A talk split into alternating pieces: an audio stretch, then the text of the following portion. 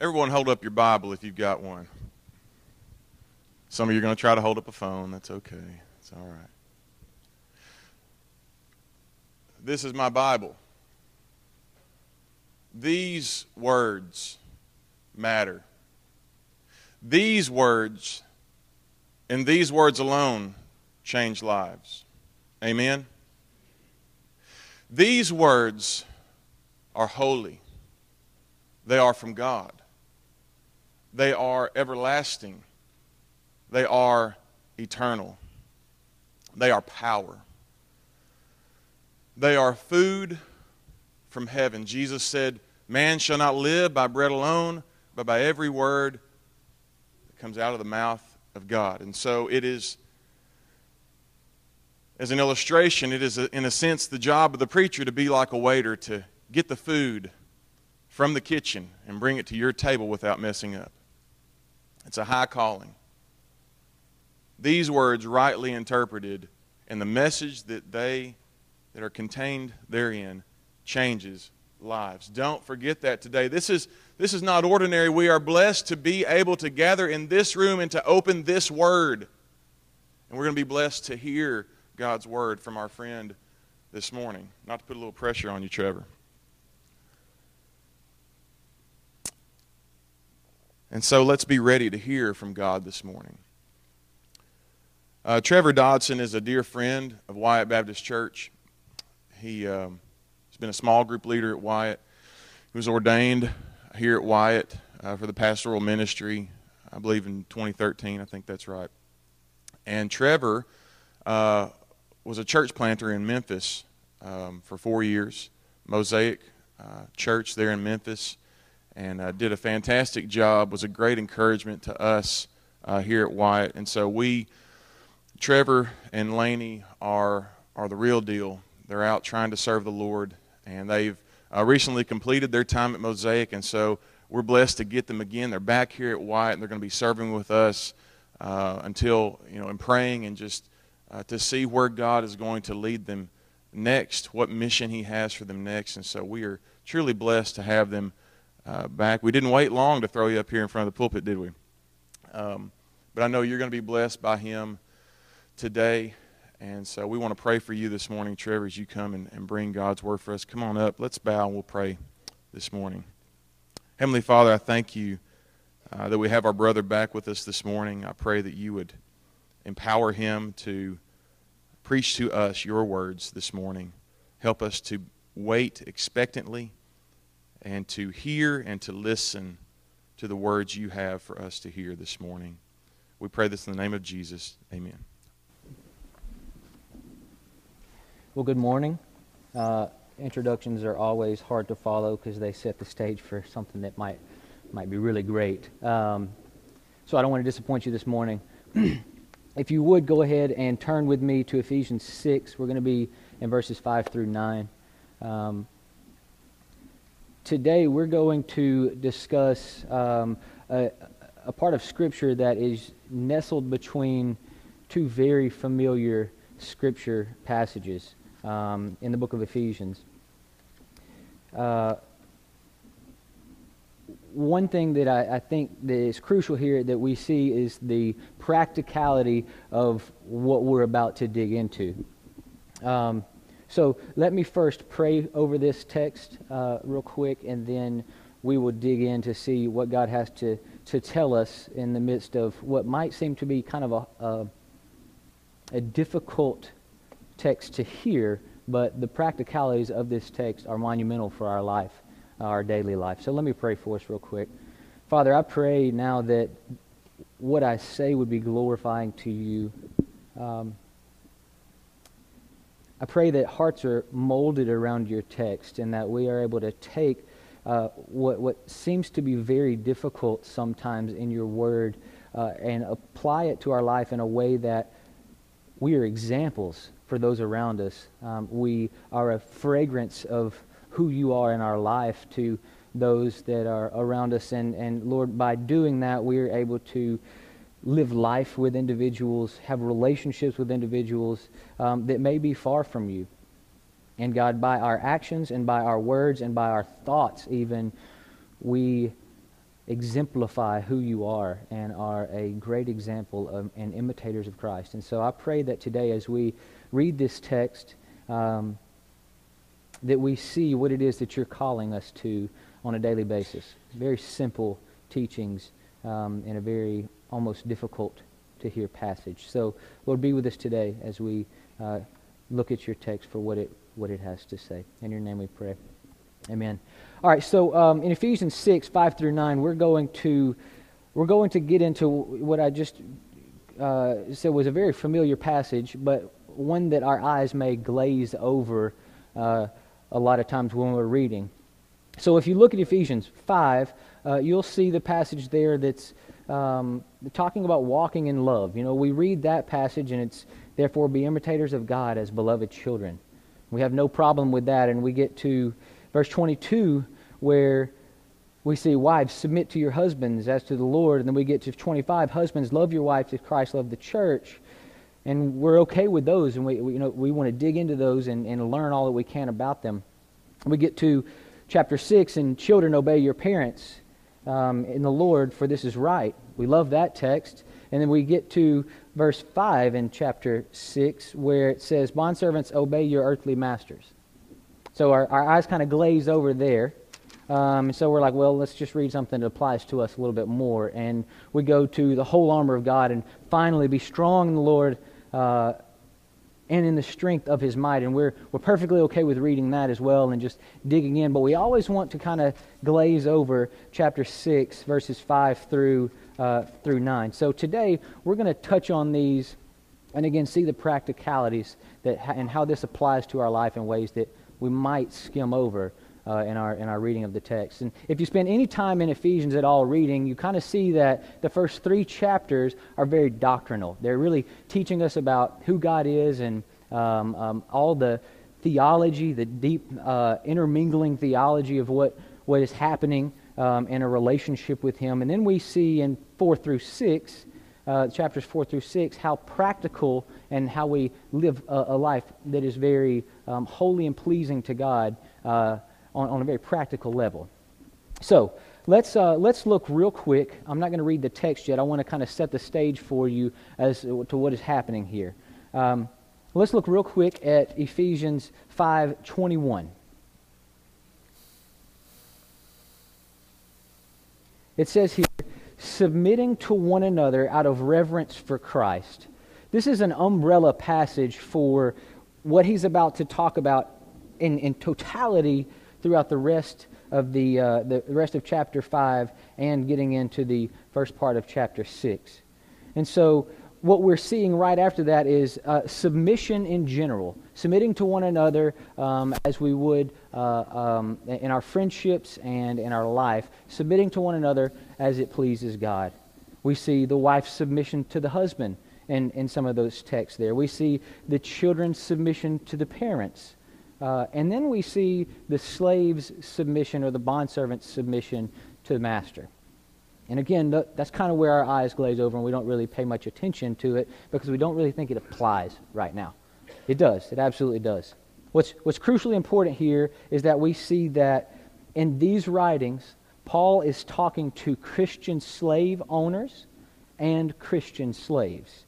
Um, this, is, this is to the church in Ephesus where at the time they, they did have slaves, but the Christian slave owners are to treat their um, workers, bondservant slaves, differently than those that are not and those that are maybe treating them harshly.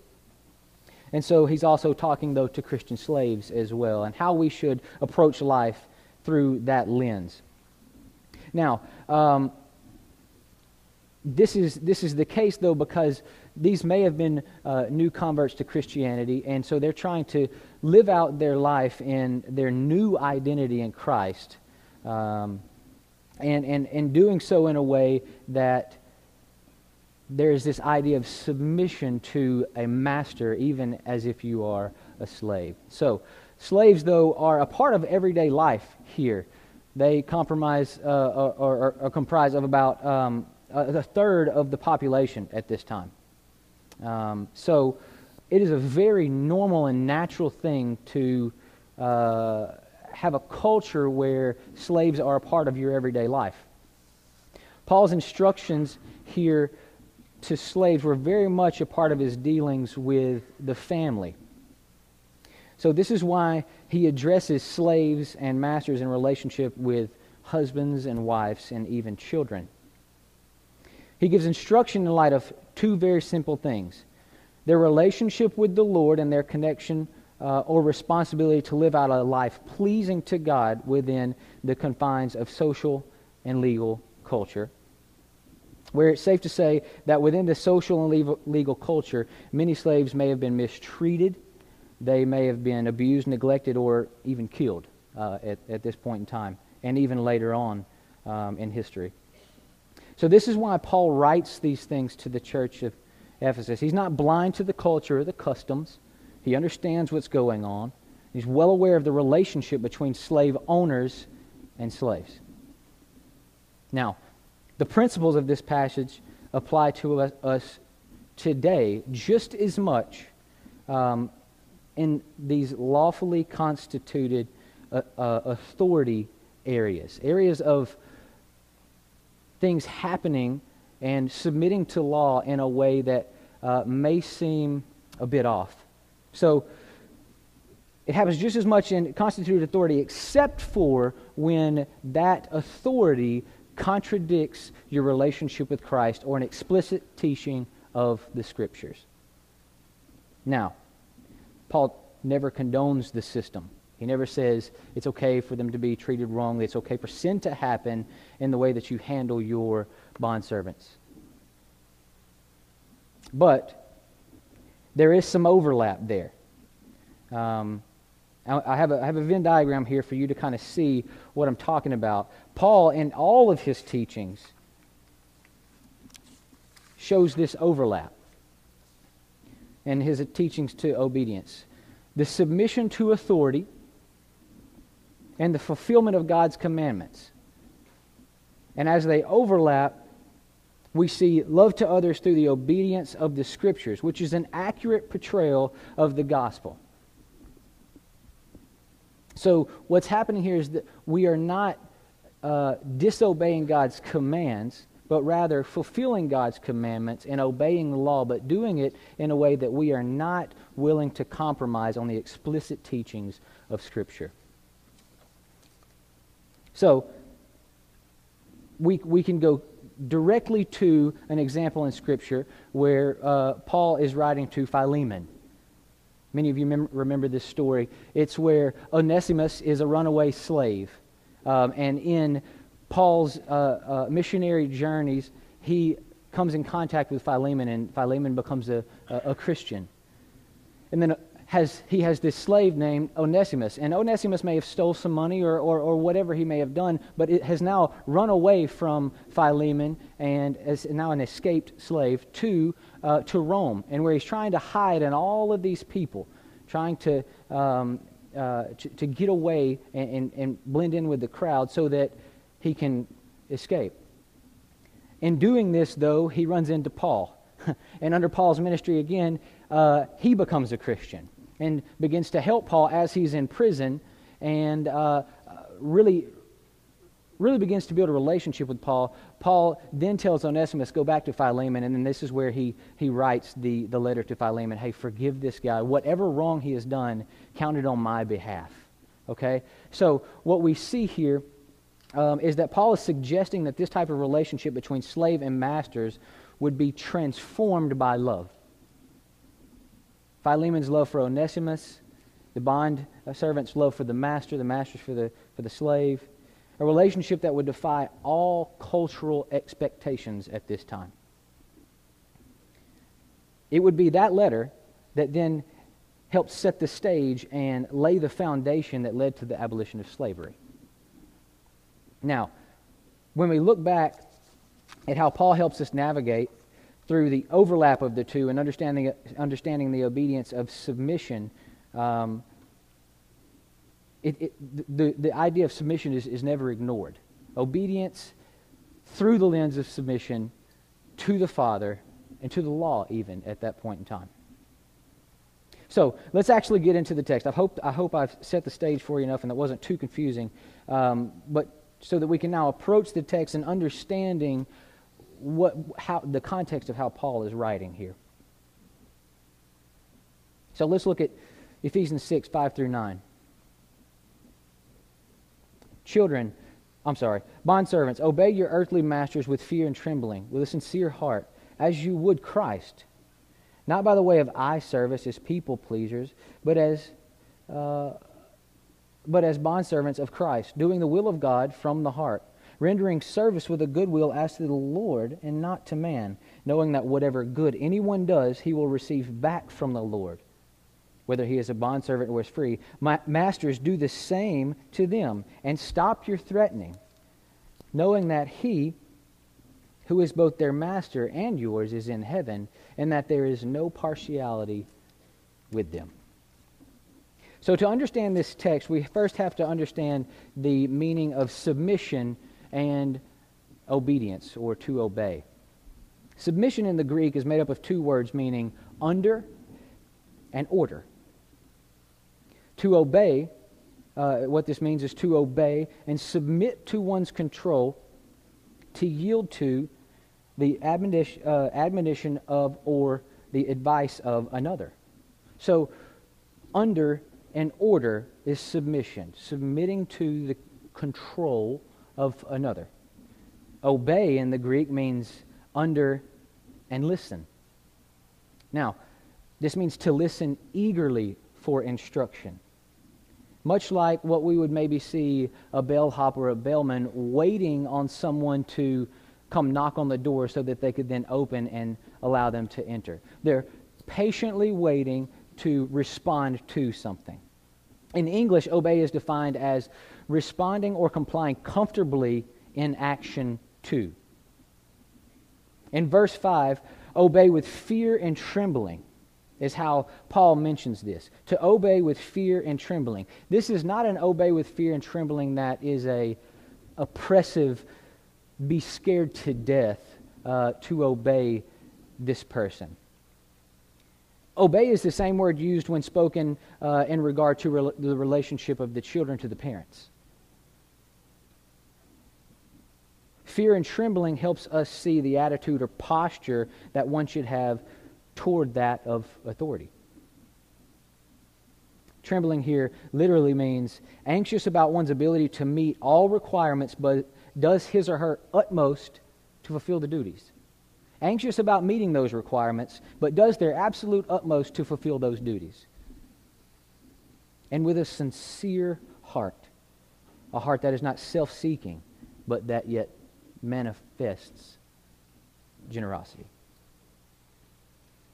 and as you would Christ. Now, not only is the individual to obey his or her authority as a child would their parents, we see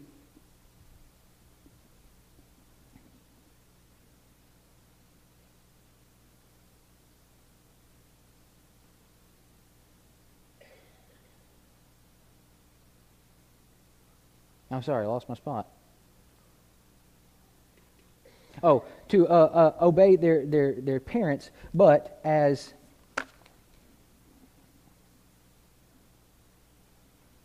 So let's let's let's start over here. I'm sorry.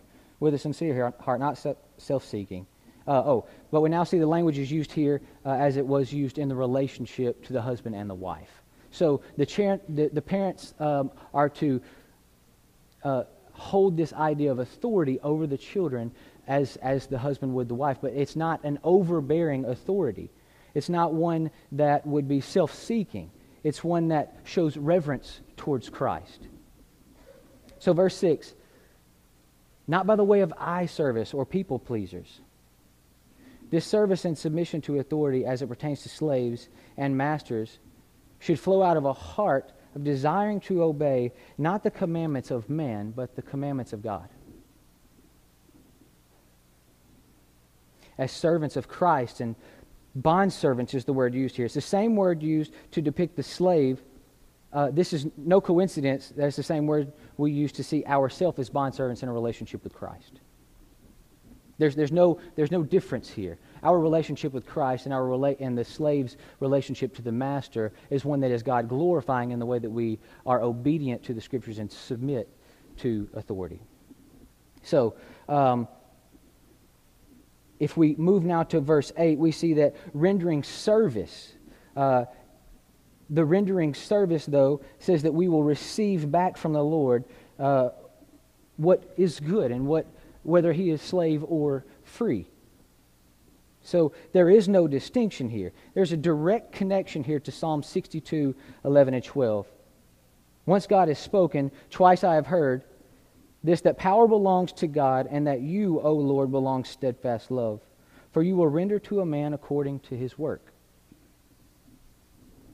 In this, in this idea, we see that there's not a distinction between the, the Christian here, the, the slave or the slave owner, um, the janitor to the CEO, likewise the, the plant worker to the president, the high school teen to the stay at home mom. We're all called to this type of service of obeying God, and there's no distinction. There's neither Jew nor Gentile, slave nor free. He knows his children and we are all seen in Christ. There's no distinction between the slave and the slave owner or the master to the, to the servant. That's why in verse 9 he says, Masters do the same. This is a, uh, you're working together here. There's not a ruling over ruthlessly of one to the other. It's a uh, relationship between one another where the submission to authority is a God glorifying act that then allows them to, to be seen as an imitator of Christ. It says, Masters, um, do the same. And this means that they have a crucial, very crucial role in the oversight and control, uh, and that's to exemplify the kindness, grace, and leadership that Christ has to us. This is the responsibility of the master to the, to the slave owner. That's why it says stop threatening. Because again, there should, be, there should never be this ruthless ruling over um, in a way that is harmful, but rather in a way that is glorifying to God. As He leads us, we should lead others. So um, let's, let's quickly recap there, since I, I blew the fourth verse. Um, anyway, the, the slaves uh, are to obey their masters as a young child would their parents, seeking to fulfill whatever duties have been given with a sincere and generous heart in reverence to Christ. We are to obey out of a heart desiring to manifest our Savior in goodwill and service to the Lord, not to man. For all power belongs to God, and he will render to a man according to his work. Masters are held to these same expectations as well as the responsibility to lead as Christ has led his bondservants. And God sees no distinction between either role or position. Christ is all and in all. So, after living the better part of five years in Memphis, I feel like it's appropriate for me to tell you what I'm not saying. When, when we approach this text, there are many things that come into our mind um, because of the history, the history of America, um, where this idea of slaves and slave owner is very touchy, very touchy. And so, what I'm not saying is this there, there were hideous acts that have been committed by masters to slaves, and they shouldn't be overlooked or swept under the rug. These are horrible, even unfair things, evil and even unfair things that um, God has seen, and, and they won't go unpunished. We first have to understand that. And I think we should leave no stone unturned here because Augustine said this. Martin Luther King later quoted this in one of his very um, popular sermons and, and, teachings. He said that uh, an, unjust, an unjust law is no law at all. Now, what we have to understand here is that two wrongs never make a right, and each situation has to be handled delicately and biblically. Which points us here to 1 Peter 2:18. Many of us may be thinking right now in regard to this text, well Trevor, you really don't know what I what I've been through, what my family's been through, or what I'm maybe experiencing right now in life. My boss is terrible. My father is terrible and is ruthlessly ruling over my life in a way that is not biblical. Let's see what the text has to say about this. Turn with me to 1 Peter 2:18 really quick.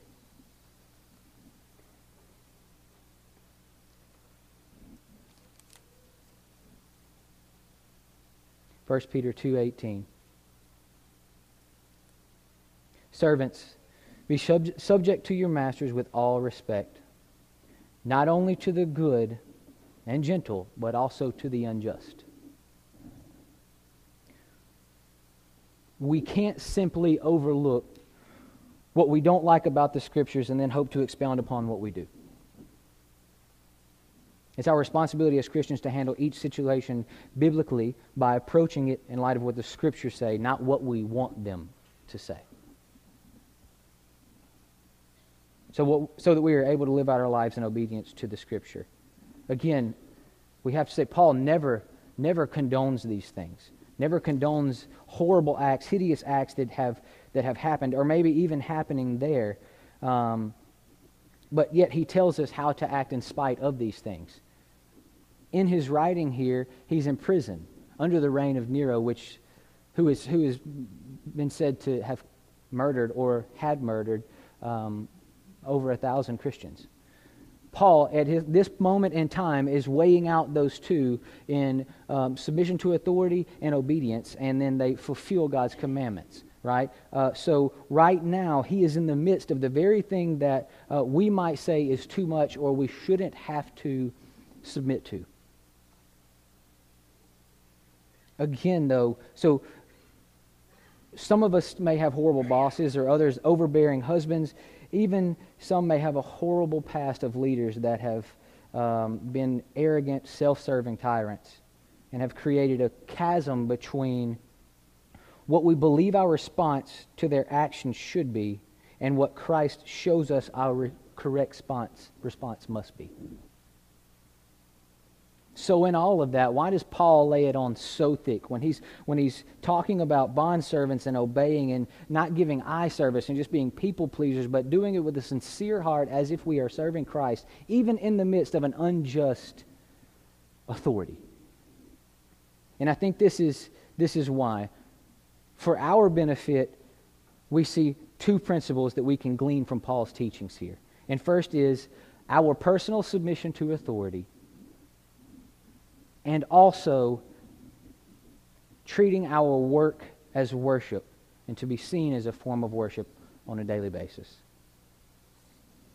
As we look at the idea of our, our submission to authority, we can kind of go back to that Venn diagram there where we understand that submission to authority and fulfillment of God's commands come together in order to love others through obedience of the Scriptures. They never contradict each other our sin may have messed up the certain thing that we, we find hard to do, but the scriptures are never contradicting. Love our neighbor, but submit to the authority. You know, those, those go hand in hand. They are not, they are not separate.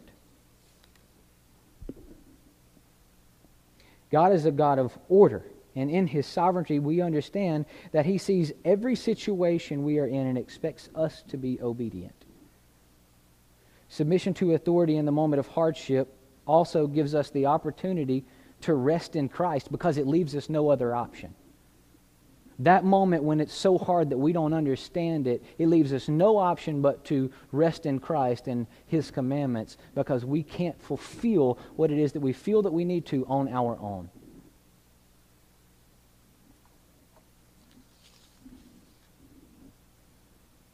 It was once said that authority is not bondage, total freedom is. Authority reveals to us the freedom we truly have as it were first established. The same authority Christ submitted himself to in the midst of pain and death. Our obedience, obedience to God in such hard moments as Paul could be alluding to here in the, in the writing of this text shows those unable to be obedient, those struggling to actually uh, submit to what God is calling us to. It shows those unable to be obedient to God in that moment the picture and the power of the gospel in our own personal lives. Submission to authority ultimately shows our love and obedience to the scriptures as God has ordained it. A good friend of mine says this in regard to this, this text. How can we expect ourselves or others in the midst of unwanted situations to submit to Christ if we can't even submit to those he has ordained in authority over us? Ultimately, submission to authority is a hard issue, one that constantly needs to be shaped and molded and chiseled in a relationship to Christ and around God's Word. So, in addition to our submission to authority, we have this idea of using our work as worship working as if we are working for the Lord. There are approximately a hundred or more scriptures that deal with work directly or our relationship to how we should do it. Some of these are here, are, are listed on the screen. 2 Thessalonians 3 10 through 12. For even if we were with you, we would give you this command. If anyone is not willing to work, let him not eat. For we hear some among you walk in idleness, not busy at work, but busybodies. Busybodies. Now such persons we command and encourage in the Lord Jesus Christ to do their work quietly and to earn their own living. Philippians 2, 14 and 15. Do all things without grumbling or questioning, that you may be blameless and innocent, children of God without blemish in the midst of a crooked and twisted generation. There's the unjust, among whom you shine as lights in the world Proverbs 23 4. Do not toil to acquire wealth, be discerning enough to desist. 1 Timothy 5 8. But if anyone does not provide for his relatives, and especially for members of his household, he has denied the faith and is worse than an unbeliever. And one of my personal favorites, Ecclesiastes 2 24 and 25. There is nothing better for a person than he should eat, drink, and find enjoyment in his toil. This also I saw is from the hand of God. For apart from him, who can eat or who can have enjoyment?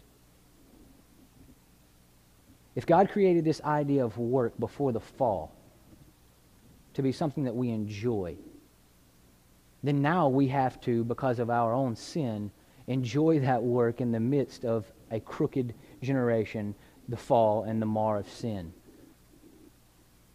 It is our call to work as if we are working for the Lord. It is a command to work as if we are working for the Lord in a way that it glorifies Him and it is an example to other people.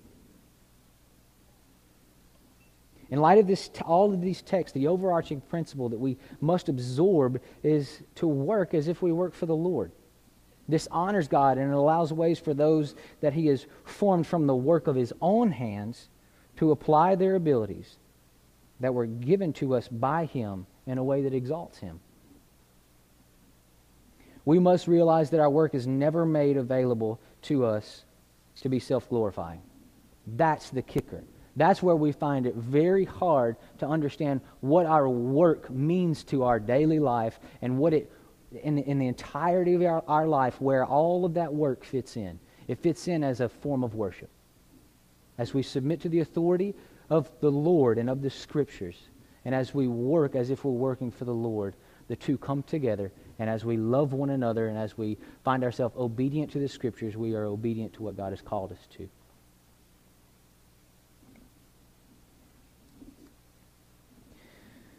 The acts of service, submission, effort, or toil are given to us as a means by which we are able to experience the emotional connection that God has with his very own workmanship. Here's what I mean by this. That's a little bit confusing. In other words, the feeling of accomplishment we get after a, a job we finish that we've worked so hard to complete is similar to the emotion God expresses when we obey what it is that he has called us to. Although in that little illustration there, it pales in com- comparison to how he, he actually feels when we obey the written word.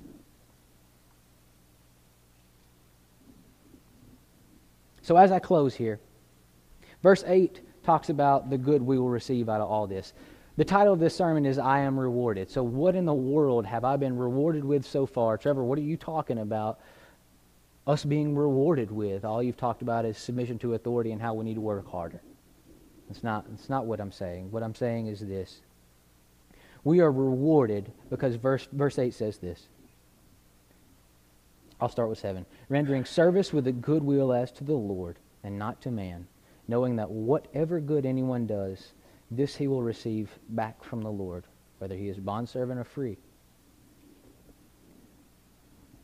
So, how are we re- rewarded? We are able to serve a God that loves us, that walks with us, and it provides for us. By submitting to the authority, we are able to place ourselves at the feet of Christ, trusting that His sovereignty is at work in each situation, and we are given the opportunity to be imitators of Christ. This parallels with Christ's submission to the Father in the midst of pain and death. And also, we are able to use the 40, the allowed 40 hours or potential of up to 40 hours or more hours a week to be spent in a posture of worship to our Savior. So ultimately, our reward is quite mysterious and maybe even countercultural. We can't say that it will be cars or money or homes or even safety. But we can say that our reward is Christ. And He's the greatest reward that we will ever know. Let's pray. So, Father, I thank you for just being able to read the text and hopefully present it in a way that, as Josh was saying, would be food as a waiter brings out to the table. And Lord, in my failures and my shortcomings, I probably didn't do that as, as well as I needed to. But Lord, I pray that you work and that your, your word is the focus here, not my teaching, not my personality, and not what it is that I said, God, but that our hearts are drawn to your word in a way that it glorifies you, in a way that it uh, causes us to act and, and, and pricks our heart in a way that we are to uh, learn how to submit to your authority and work as if we are worshiping you on a daily basis. Practically, Lord, you have given us all the ways to, to act, to, to work, to serve, to, to love, and to um, pursue you, Lord. And we're thankful for that. Again, Lord, I pray that the word speaks this morning and not me. It's in your name we pray. Amen.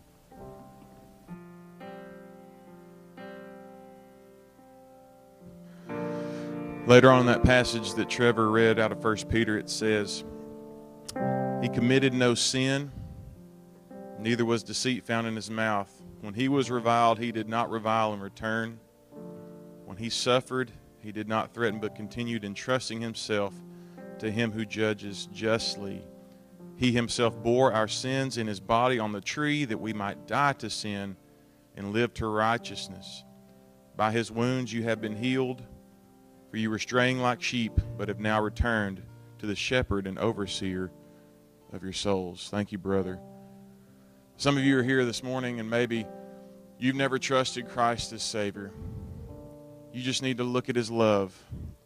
Look at how the world was against him, how he was reviled and rejected, how he suffered in the worst situation under the, the worst authorities of his day. His own people took him and put him on a cross. But he bled and he died so that one day you could be saved. And you can this morning. You can turn from your sin. You can humble yourselves and submit to God, as Trevor talked about. And it's not a submission of works and of doing things, it's a submission of trust and of you giving up your own path and saying, God, I need to be forgiven. And I believe that your Son paid the price for my sin. Will you save me? And the book of Romans says that all of those who call on the name of the Lord will be saved. Be saved today. Call on Him for salvation and receive the new life and the forgiveness that He has for you. And the last thing before we sing and have a time of invitation, I doubt many of you have thought about how tomorrow can be an opportunity for you to spend the day in worship at your workplace. Amen. What if tomorrow morning we got up and we said, you know what? I'm going not just to work, but I'm going to worship.